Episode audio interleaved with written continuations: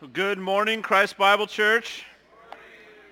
So wonderful day uh, to gather as God's people to uh, read his word. As Chuck mentioned earlier, we are uh, this week and next week uh, going through the book of Jude, uh, a book that uh, some of you may be familiar with, many of you probably not as much. It's one of the more neglected books as, as far as preaching goes because it contains some fantastic stories uh, that aren't in the Bible, and it requires a lot of work to deal with that.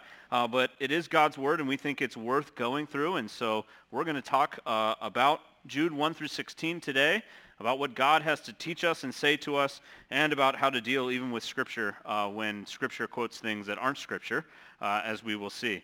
Uh, but let's read Jude 1 through 16 together as we hear the word of the Lord. Jude, a servant of Jesus Christ and brother of James, to those who are called, beloved in God the Father and kept for Jesus Christ. May mercy, peace, and love be multiplied to you. Beloved, although I was very eager to write to you about our common salvation, I found it necessary to write appealing to you to contend for the faith that was once for all delivered to the saints. For certain people have crept in unnoticed who long ago were designated for this condemnation, ungodly people who pervert the grace of our God into sensuality and deny our only Master and Lord, Jesus Christ. Now I want to remind you, although you once fully knew it, that Jesus, who saved a people out of the land of Egypt, afterward destroyed those who did not believe. And the angels who did not stay within their position of authority but left their proper dwelling, he has kept in eternal chains under gloomy darkness until the judgment of the great day. Just as Sodom and Gomorrah and the surrounding cities, which likewise indulged in sexual immorality and pursued unnatural desire, serve as an example by undergoing a punishment of eternal fire. Yet in like manner, these people also, relying on their dreams, defile the flesh, reject authority, and blaspheme the glorious ones. But when the archangel Michael, contending with the devil, was disputing about the body of Moses, he did not presume to pronounce a blasphemous judgment, but said, The Lord rebuke you. But these people blaspheme all that they do not understand, and they are destroyed by all that they, like unreasoning animals, understand instinctively. Woe to them, for they walked in the way of Cain and abandoned themselves for the sake of gain to Balaam's error and perished in Korah's rebellion. These are hidden reefs at your love feasts, as they feast with you without fear. Shepherds feeding themselves, waterless clouds, swept along by winds, fruitless trees in late autumn, twice dead, uprooted. Wild waves of the sea casting up the foam of their own shame, wandering stars for whom the gloom of utter darkness has been reserved forever. It was also about these that Enoch, the seventh from Adam, prophesied, saying, Behold, the Lord comes with 10,000 of his holy ones to execute judgment on all to convi- and to convict all the ungodly of their, all their deeds of ungodliness that they have committed in such an ungodly way and of all the harsh things that ungodly sinners have spoken against him. These are grumblers, malcontents, following their own sinful desires. They are loudmouth boasters, showing favoritism to gain advantage. This is the word of God. Let's pray. Father, we thank you for your word.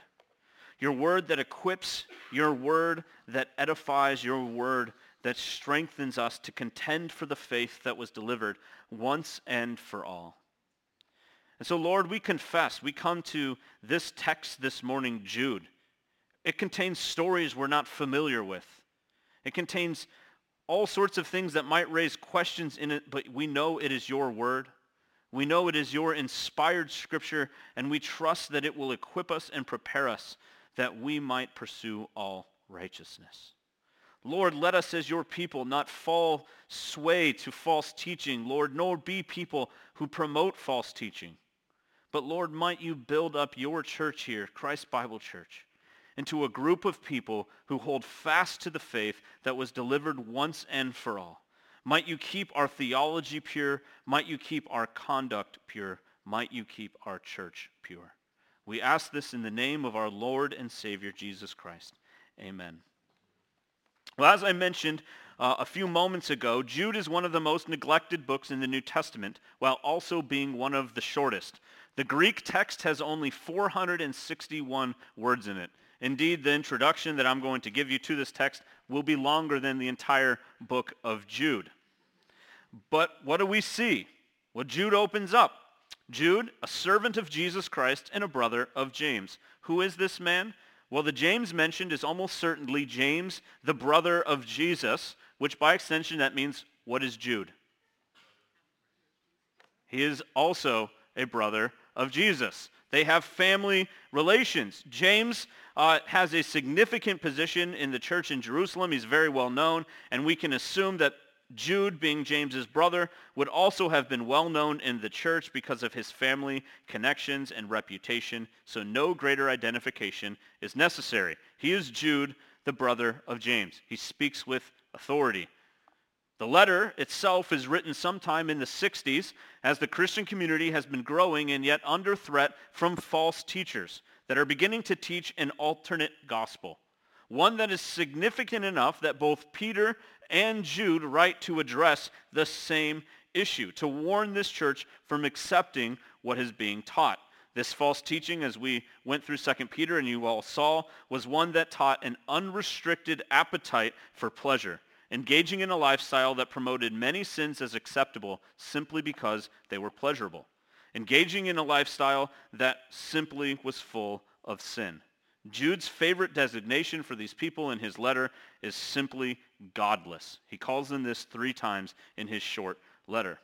One of the main features of Jude and the opposition he's describing is something to, to grab onto this morning, and it's this. It's the inseparable marriage between bad theology and bad morals. A bad theology, a bad understanding of God, of Scripture, of Jesus, of a whole range of things, almost certainly leads to bad moral living. If a Christian behaves badly, it's usually either because they have not understood the Bible properly, or two, understanding the Bible and what it teaches, they refuse to accept it as authority in their lives. They go on to do what makes them happy or what satisfies them. Jude is seeking to set the church straight and to keep them from following this false gospel that he makes very clear does not lead to liberation, but condemnation and destruction on par with some of the most notorious stories in all of Scripture. After establishing his credentials here in the first few verses, he notes the issue at hand. The gospel that was delivered once and for all is under threat because there have been people that have crept into this church that promote a godless life. They've even been given some type of authority in this church as teachers, which is why in verse 12 he refers to them as shepherds who feed themselves. The faith that was delivered once and for all has now been supplemented by some type of new teaching that is enticing people to sin at the hand of these people, which is how Jude will refer to them in verses 8 to 16. After setting the tone, though, and making his concern apparent and imploring these people to contend for the faith, Jude moves towards discussing just what is at stake with this false teaching. And the first point he makes in his letter to us is simple. He wants to remind the believers that those who reject God will ultimately perish. He does this in verses 5 through 7. He wants us to know that it's a serious thing to reject God and rebel against his order. In order to make this clear, he cites three examples from Jewish history. The, the story of the Exodus, the story of the rebellious angels, and finally the story of Sodom and Gomorrah. By connecting these stories to his letter, he ensures that the church and those that are he- reading his letter see the dangerous waters that they are swimming in. These stories were not only well known, but these three stories, and probably why he chose these three, three stories, appeared or are referenced in many books of Jewish history and tradition, such as the Sirach, the Maccabees, the Testament of Naphtali, and the Mishnah. You probably have not heard of any of these books. Uh, they're Jewish historical books or mythology books, uh, but and they are not scripture, but they hold much of the story and theology of the Jewish people in Jesus' time and day. the same time and day that the letter is being received by these people. Uh, it's clear that Jude chooses these stories because they're well known and almost immediately recognizable to his audience. Further, these three stories almost always appear in connection in these different pieces of Jewish history. And so by choosing these three stories together, he is immediately connecting with things that these people would have learned uh, as young children or in, in the Jewish tradition and is going to bring their attention very quickly.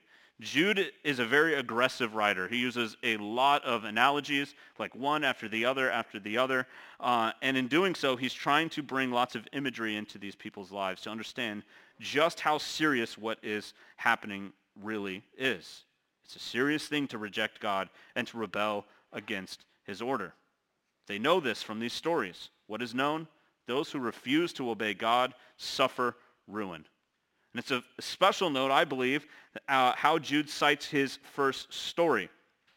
There in verse 5. Let me read it for you again. I want to remind you, although you once fully knew it, that Jesus, who saved a people out of the land of Egypt, afterward destroyed those who do not believe. What is the Exodus story? God's people are in captivity. They're in Egypt. They're enslaved. They cry out to God. God sends Moses, who's going to rescue these people out, out of Egypt, lead them to the promised land in Canaan. They're finally going to inherit the promise of their father Abraham. Life is going to be good. But what happens to these people? They get rescued. They leave Egypt. They doubt God. Moses sends 12 spies into Canaan. What do they see? Everything is even better than we could imagine, the most massive grapes you could ever see. Everything's really good, except the people there, they're really massive too, uh, and so we're not going to go. We'll certainly die. We'll suffer ruin. They refuse to believe and go into this land that God has promised to them. They're, they have seen God work and yet refuse to have faith that he indeed will deliver on his promise. But why does he use this story? And why does he say Jesus saved these people out of Egypt? Indeed, the Jewish audience would have readily said the Lord, even though Moses is the one that led them out of Egypt, they knew that it was the Lord who led them out of Egypt. The Lord was their salvation, and yet now Jude is taking this same story, but instead of saying the Lord, meaning God the Father, he uses Jesus. Jesus saved these people out of Egypt. Why does Jude do this? Well, already here he's correcting a type of misunderstanding, a bad theology that's probably being taught by some of these false teachers. Jesus is not really divine. He's not fully divine. He's not really God. There's God, God, and then there's Jesus. Uh, this is uh, some of a heresy that exists even to this day. Uh, there is a pastor that I knew, uh, got in a Twitter fight about four or five years ago with somebody, arguing on Twitter, uh, claiming that Jesus didn't exist in the Old Testament uh, I would point him to Jude and say, Jesus saved the people out of Egypt. Why is Jude doing this? He is trying to help people have a good theology of Christ, a Christology, one that understands that Jesus is indeed eternal. Jesus is indeed God. He's using this story, even though he's trying to highlight the judgment that these people receive for not having faith, to even correct a misunderstanding about who Jesus is uh, and what he has truly done. And so he says, Jesus saved these people out of Egypt. But even more, I believe that Jude sees the Exodus account as a, uh, uh, as a foreshadow of the Christian life. And indeed, Christianity is a type of new Exodus, where many of the current believers are in danger of the same faith as those who suffered when they escaped Egypt. Jesus had rescued these people out of captivity on the cross. On the cross, he pays the price for sin. On the cross, he rescues these people from certain punishment, from death. And yet, knowing that what Jesus has done, hearing the gospel truth, these people refuse to have faith. They don't trust in Jesus. They don't trust in God. And he is saying, if you abandon Jesus, if you don't have faith in him, this same destruction is what is going to come to you. And Jude knows sadly that there's many Christians in the church, both then and even now today, who do not trust in Jesus to truly provide for them, and thus they have eyes to wander towards other people, things, or teachings for hope. He calls on these people to turn and trust in Jesus, the one who saves, that they might not be subject to eternal punishment. So what is the danger in this judgment? Jude moves to this next section with a repeated phrase in verses 8 through 16 of these people. And he opens by tying these people to those who had previously rebelled. These are not just people promoting bad theology. They are a people who are rebelling against God's established order, refusing to follow him as Lord and submit to his reign and regulations. And in this section, 8 through 16, he gives us five ways this type of rebellious teaching begins to take hold. He does this by mentioning these people uh, over and over, referring to these false teachers and the kind of rebellion that they are promoting. This is where we'll spend most of our time the rest of this morning and with what I believe are five reminders that Jude gives us. What are they? Jude reminds us, one, that we reject God when we reject God's word. We reject God when we reject God's word. Two, we reject God when we reject God's judgment. Three, we reject God when we are led by our own desires. Four, those who reject God not only destroy themselves, but destroy those around them. And five, no amount of pleasure will ever bring satisfaction. So let's start with this first one. In verse 8, Jude reminds us that we reject God when we reject God's word. What's he say? In like manner, these people also relying on their dreams. What are these dreams? Who are these dreamers. What does that have to do with rejecting God's word? You might say, I'm a dreamer. Am I in danger? I would say if you dream about any Arizona team ever doing anything significant in sports, the only danger you are in is danger of disappointment. Uh, but if you're saying, well, I'm a dreamer, I have a dream board, and I try to map out, you know, what I want to do in my job, I have objectives, that's not the kind of dream that Jude is uh, alluding to here. What is a dreamer? A dreamer or a dreamer of dreams in the Old Testament is one who claims to have a message from God. Some dreamers have true words from God, but many more have false ones, and they are dealt with very severely because they tell lies about God. And it looks as if this issue is the issue that is facing Jude, and it's this. Under the cloak of a pretend revelation from God, people have crept into the church and assumed positions of authority. And there's a reminder here that we should be diligent in knowing his God, that, or knowing God's word, that we might test everything that comes out of the mouth of teachers. You might say, do people like this still exist today? Yes. There are people who still claim to have new visions, new revelations, and they are allowed to teach. They teach on TV. They teach on YouTube. They have all kinds of platforms saying, I received a vision from the Lord and he wants me to have a jet. Pony up the money, people right? You laugh, this happened just a few years ago. These people still exist today, claiming a revelation from God that God has said something to them or revealed something to them. And if you disagree with these people, you are disagreeing with God himself. And we should be reminded that we need to test everything with Scripture. Scripture is God's revelation. Scripture is what God gives us to keep us grounded. And Scripture is what will help us determine if when people say, I have a revelation from the Lord, if they belong outside in the asylum uh, or if they have something perhaps worth listening to. Furthermore, we need to respond to these people with extreme skepticism. When people claim to have a word from the Lord, we shouldn't say, oh, what is it? Right? We should first say, oh, really? Like, that's interesting. Uh, how did you get this word? What were you doing when you got this word? Uh, we should respond with questions uh, and then take it to Scripture and see if God indeed has revealed something to them or if indeed God has not, which is most likely the case. We must remember, as Jude has reminded us, that the faith was delivered once and for all, and that any modification to it to make our lives more convenient or to accommodate cultural norms should be rejected. If somebody has something that's new and it contradicts Scripture, they need to be cast out and their teaching needs to be cast out. These dreamers, as Jude refers to them, only offer invented revelation from God. They have a revelation from God that backs up whatever choice they are about to make, and this revelation is more important and supersedes Scripture. Their dream is the higher standard of living, not God's word. And so they make this claim, and they not only lie about God, but they defile the flesh, they reject authority, and they blaspheme the glorious ones. You say, what does it mean to blaspheme the glorious ones? This is one of those weird words in Jude. It's possible that these people were insulting angels or denying their existence, but I believe if we look at the context of Jude, when he writes here that they blaspheme the glorious one, he's probably referring to the tradition that God's law was given at Mount Sinai to Moses by angels. He's alluding to the fact that these dreamers reject the moral law of God that was given to Moses, uh, and in doing so, they blaspheme this tradition, this, this way of thinking of those that brought God's law to God's people. It's highlighted by the connection these dreamers have to defiling the flesh, an allusion almost certainly to the perversion of those from Sodom and Gomorrah. Clear lines were given in Scripture regarding homosexual activity, but these dreamers claim to have a better revelation than the one given by God, which clearly condemns such a practice.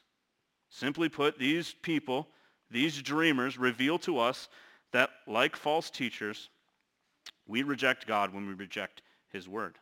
But you sit here and say, that's not me. I don't reject his word. I try to obey. But all too often in the modern day, we have these kinds of dreamers in our lives. Sometimes the dreamers that say, God gave me a vision of having a jet. But most of the time it's saying, well, I, you know, God given me, you know, I thought about this and, and he really revealed to me that I should pursue this. Uh, this is an excuse that you hear from time to time of men leaving their wives to be with other men. God gave me this desire. I, I needed to do this. I prayed about it, and I really felt God just saying, go do it. Like, I made you this way. And they do this, and they act on these things. A major sign of the presence of this type of thinking, these dreamers within our church, is a loosening of sexual morality and the acceptance of behavior that other generations of Christians would have found impossible to justify. Right? If you think, am I really in danger of this? Uh, think about sexual ethic, maybe that you've adopted in your own life. Uh, go ask your, if you're younger, go ask your grandfather about it. Say, hey, gr- this is what my friends are doing. What do you think about that, Grandpa? He's probably not going to think highly of it, uh, and he is not that much older than you. Uh, if you go back 100, 200 years, many of the things that the Christian church has allowed or said are okay now uh, even from the way that people dress, uh, would be simply abhorrent to those. Uh, the, the way that Christians soft play even things like pornography in today's day and age would be abhorrent uh, to those. Christians of previous generations would find it impossible for any Christian to justify using these kinds of things. And yet in our church today, we have people who say, like, it's not that big of a deal. Those are just cultural things that God didn't want us to do. We're in a different age. We're enlightened. We have more things God has blessed us with. Shouldn't we enjoy them? But Jude warns us, don't follow the path of these dreamers. If you reject God's word, you are rejecting God. But he's not warning us just against these dreamers, but also against those who assume God's role as the judge. And so the second thing Jude reminds us of is that we reject God when we reject his judgment. In verse 9, Jude is alluding to a story lost to history that we only have a partial manuscript of, a story called the Assumption of Moses. It's a strange story, a story written uh, most likely around the time that Jesus was born. It's not a historical document, uh, but it adds some mythology to the end of Moses' life. If you're not familiar with the end of Moses' life, he goes up on a mountain. The Israelites go to the promised land. He's looking out, and uh, he's just kind of gone. We don't know. Joshua is now leading the people of Israel. Moses has, his story has ended. These stories add mythology, or what, you know, how is Moses' life after this? Uh, and so they make up fantastic stories about it. And this story uh, goes along a debate between Satan and the archangel Michael after Moses dies and he's there on the mountain. What's, what's happening? Well, Satan comes and he says, Moses is mine. He belongs to me. I'm taking him uh, to hell. The archangel says, no, he belongs to God. I'm taking him to heaven. And there is an argument about this, about whether Moses gets to go to heaven or hell. Satan presumes judgment on Moses, and the best guess is this judgment is based on the fact that Moses was a murderer. If you go back to the story in Exodus 2, Moses kills an Egyptian after he's beating an Israelite. And so Moses gets uh, labeled as a murderer, and so when he dies, Satan says he's mine. There's no redemption for him. He is going to hell. Uh, we know this is not true if you just go to the New Testament. You see a story that has Moses appear uh, to Jesus on a mountain uh, with Elijah. And you say, okay, he's clearly not in hell. Uh, so this story we don't have to worry about. Uh, but that's besides the fact. Uh, this story is highlighted by Jude to show that the, what are these false teachers doing? God is the one who judges, and yet these false teachers like Satan have put themselves in the position of judge. They are the arbitrators of who is forgiven and who is punished, who receives heaven, who will receive hell. It's necessary for us to take a moment here, uh, as many of you are saying, okay, what is, why is Jude quoting this? What is going on that Jude is quoting a story that's not historical, not in the Bible, and was created sometime around the same time this letter is being written. First, I want to say there is nothing unusual with biblical writers referring to or quoting books that aren't in our Bible. This one kind of screams at us because it's such a strange story.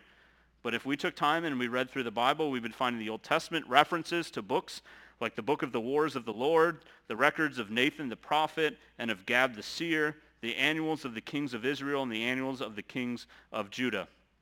Furthermore, in the New Testament, the Apostle Paul even quotes the pagan Greek writers Cleanthes, Aratus, and Menander. The Bible quotes things that are not in the Bible. It should not surprise us or, or alarm us that the Bible refers to something that's not in the Bible. Secondly, a general use of a tradition is not the same thing as accepting every detail of this tradition. As Jude is writing and dealing with uh, this story here in the Assumption of Moses, and then we'll get to uh, v- uh, later on in, in, the book, verse 14, I believe, uh, he references the book of Enoch. He is very careful uh, to do nothing that contradicts Scripture. Just because Jude draws from these books and the stories that these people would have known doesn't mean that Jude views them as Scripture, uh, nor should we question the validity of Jude just because he references or uses them. Finally, there's no reason to say that because Jude mentions these works outside of Scripture, that Jude is taking the content of these books as historical fact. As I noted at the very beginning, Jude is alluding, as he writes this, to very well-known stories that certainly resonate with his readers. These books written centuries after the authors that share their names, provide a look into the theological framework that shaped early Jewish culture and by extension had shaped many of the people in the church prior to their conversion. You can go online and read the book of Enoch. Right? I read the book of Enoch this week. It's weird. I wouldn't recommend it. You'll probably be more confused than, than when you started. Uh, but we can read these books and not be scared of them while also saying these books are not scripture. They do not have the authority of God. They do not need to necessarily be believed. So why is Jude using this story and what is he saying? He is saying that just as you guys believe these stories, this, this tradition that you have so gladly accepted, uh, the devil, just like these false teachers, has assumed the role as judge. He's usurped God's righteous rule. He is the one who is going to determine who is punished or forgiven.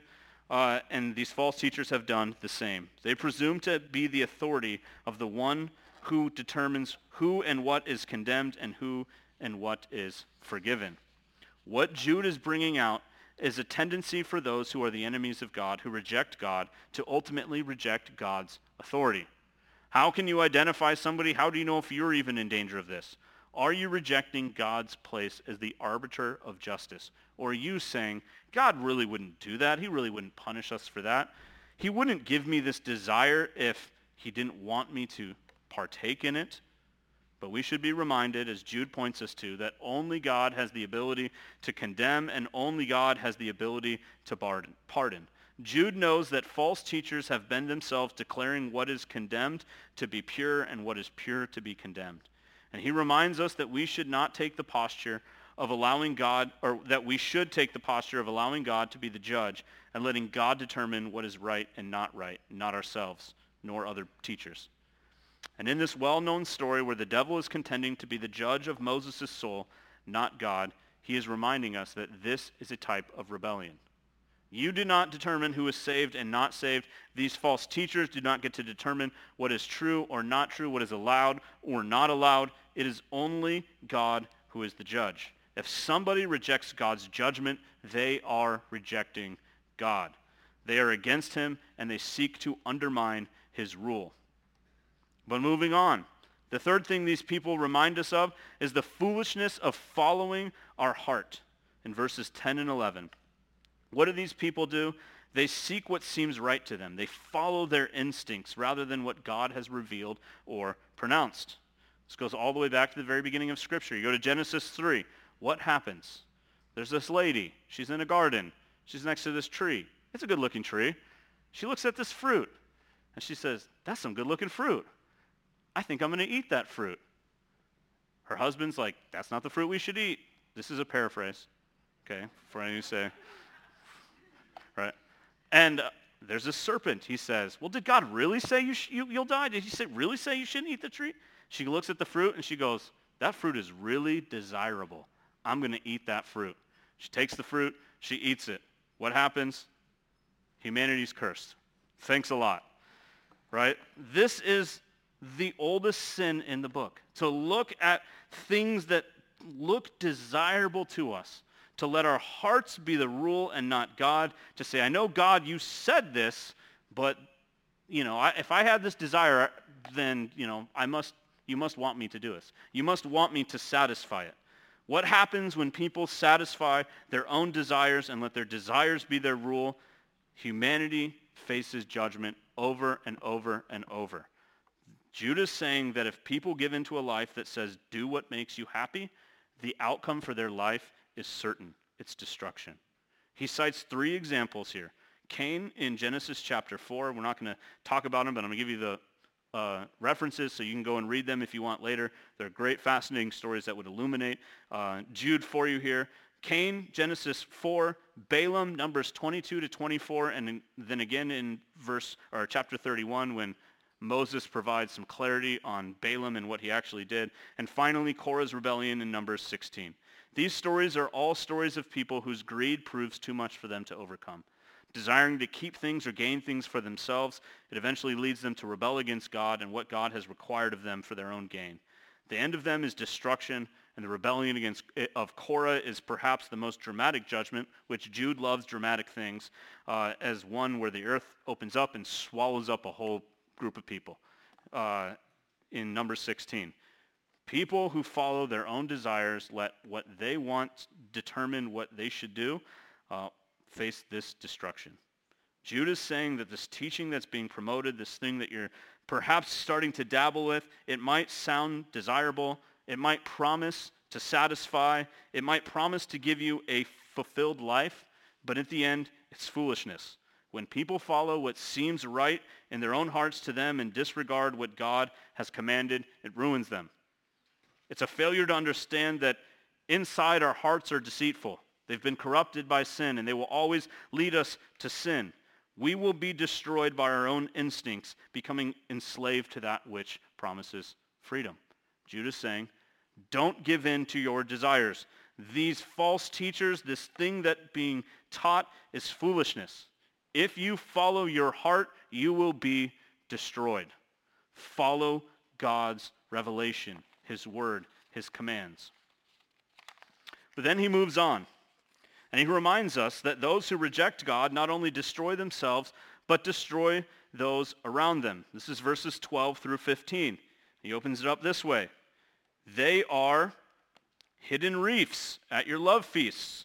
They feast with you without fear shepherds feeding themselves, waterless clouds swept along by the winds, fruitless trees in late autumn twice dead, uprooted, wild waves of the sea casting up the foam of their own shame, wandering stars for whom the gloom of utter darkness has been reserved forever. Why all of these analogies?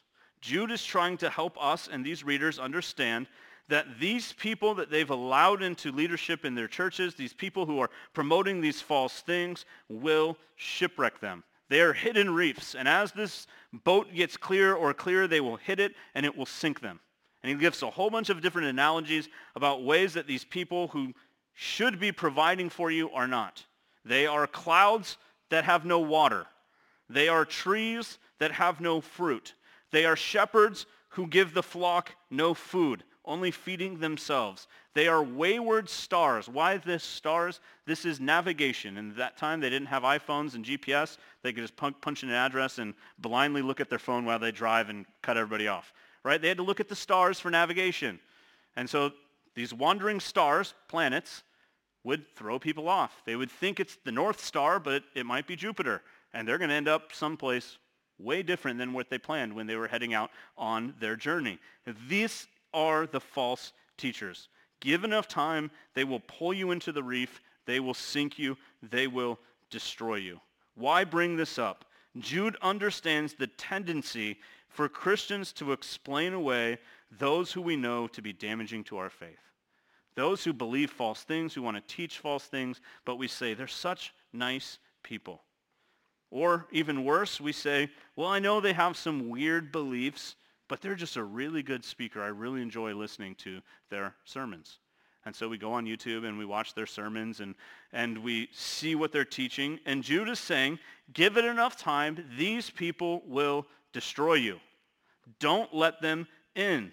Don't allow yourself to be influenced by those who will lead you not in the path of life, but in the path of destruction. And those of us who are parents, this should be a strong reminder to us to think hard about who and what we are letting influence our kids. They will believe almost anything. We need to be careful about what we allow to shape and influence our kids as we're raising them. But this section concludes again with another connection to literature outside of Scripture, the book of Enoch. And while in verse 14, as he's quoting this, uh, the prophecy is altogether unremarkable. Right? This is a prophecy. What is it about? It's about God returning to judge rebellious people. This is something that is over and over and over in the Old Testament. It's over and over in the New Testament. Uh, it's attested in Scripture. And we might read this and say, of course God's going to return. Jesus is going to come back. He's going to judge those who rebel. What's surprising as we read this is that Jude is quoting a prophecy from a book that, as far as I know, no religious group ever has considered to be Scripture. Why Jude uses this story and cites this prophecy, it's unknown. It could be because uh, those he's rebuking don't believe in Scripture, and thus Jude is now referencing and appealing to a work that they valued for its mystical stories, thus using something that these false teachers treasured against them in order to rebuke them from spreading this false gospel. Regardless of this reason, I must say again, as I said earlier, citing a quotation from another source does not indicate that that work is inspired, even if the saying drawn upon it is true. For example, Paul quoted Aratus in Acts 17:28, and he surely did not intend to teach that that entire work of Aratus, the Greek poet, was inspired scripture. Just because Jude quotes this should not cause us to be alarmed. He uses this because it's a story that is familiar with these people to help drive home a point that those who rebel against God will be judged by Jesus. But finally, he turns to this very last uh, verse in 16 when he says, these people again. These are, who are they? They are grumblers. They are malcontents. They are following their own sinful desires. They are loudmouth boasters, showing favoritism to gain advantage. These people remind us that no amount of pleasure will ever bring satisfaction. They remind us that a life under our rule, not God's rule, can never truly satisfy. Further, it should be a reminder to us that those who reject God can never be satisfied. We can't give them just a little bit to appease them. They will take more and more until they consume you and destroy you. Ultimately, a life of rejecting God will lead to a life that can never satisfy. These false teachers are like toddlers. Those of you that have young kids, you know they are the greatest uh, people at getting what they want. Why? Because they are relentless, right? They have no end. That I have all day to whine about getting this cookie. And if I have to sit here and ask you every five minutes for a cookie, I will until I get that cookie. And you know what? It's effective. Uh, my daughter usually gets uh, things I break down after a long time, like, fine, just have a cookie, go away. But what happens as parents? What do we do? We give them the cookie, what do they come back? Five minutes later, Dad, I want another cookie. No, you're not getting another cookie. And then the cycle repeats. No amount of getting what we desire will ever bring satisfaction. No amount of cookies for a four-year-old will ever be enough cookies. They will eat and eat and eat and still want more cookies. It can't actually satisfy them. Jude is telling us this morning, no amount of pleasure will ever bring you satisfaction. False teachers promise freedom, but they are captive to their own desires. They are gaining more and more and more, and yet they never find satisfaction. This is what they're teaching you. This is what they're encouraging you to do. Jude is saying, don't believe them, reject them. That's a life that is certain ruin. These people pl- pursued pleasure by seeking to fulfill their own desires rather than thinking about what they should do as teachers to strengthen others. They're grumblers, never happy. They're malcontents, always complaining. Nothing's ever going to make them happy, and yet they continue in the same false belief to try and find purpose and satisfaction through pleasure. They gain more and more, but it proves to never satisfy. Jude warns us against following such a lifestyle. A few points of application as we read, as we leave this morning. First, what resources do you have to test teachings or revelations or dreams so that you know they are in line with Scripture? Are you familiar with the faith delivered once and for all? Do you know the creeds of the faith? The Nicene Creed, the Apostles' Creed, the Chalcedonian Creeds, that were given to the church so that they might affirm the things that were taught and delivered once and for all, to protect the church from false teachings.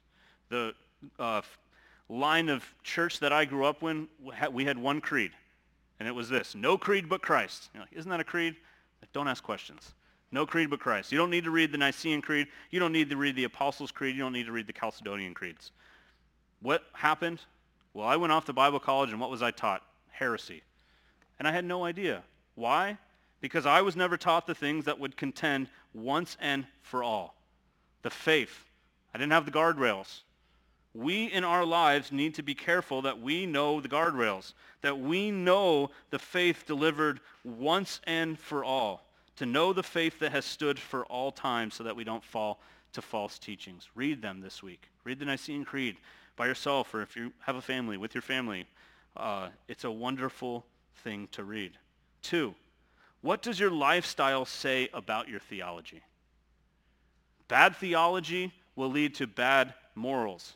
What does your lifestyle say about what you believe about God and what you believe about his word? And finally, where in your life do you see a tendency to operate like false teachers? Is it in a leniency with God's word? Is it to be, a, to be and desire uh, to be the one who declares judgment on others? Is it to desire to determine what is right for yourself? What do you find an inclination in your heart most for? And how might you pray that God would strengthen you through his Spirit to trust in him and to let him be the sovereign Lord and to make you submit to him and to understand his rule in your life? Let's pray. Father, we thank you. We thank you for your righteous word the inerrant scripture handed down to us that we might know you, that we might see you, that we might hear you. And Father, we know that there's a temptation for us to pursue things that make us happy, to pursue desires that uh, we know are contrary to your word, and we pray, Lord, that you would give us the strength to not give in to them, but to stand strong. Lord, let us let our theology drive our morals, and let not our morals drive our theology. We want to be a people who submit to you, to your authority, to your judgment, to your word. Let us not get caught in the trap of pursuing satisfaction and purpose through pleasure, but instead find our purpose in knowing you and walking for you. We ask that you would work in our hearts to correct us, Lord. Work in our hearts to help us identify unhelpful people that we've maybe allowed to to teach us, Lord, whether that's in person or even through programs, through podcasts, through videos. Lord, we don't want to be susceptible to false teaching. We desire for our church to be a church that is pure, who keeps good theology, who wants to know you and know your word, and is committed to the authority of your word. Lord, help us to become that church. Help us to grow in our knowledge of you and our knowledge of your word, that we might not fall in judgment. Lord, we thank you for all that you do. We thank you for Christ, who is our Lord and Savior, who is the one and the only one that we trust in for salvation. To him be the glory this morning. Amen.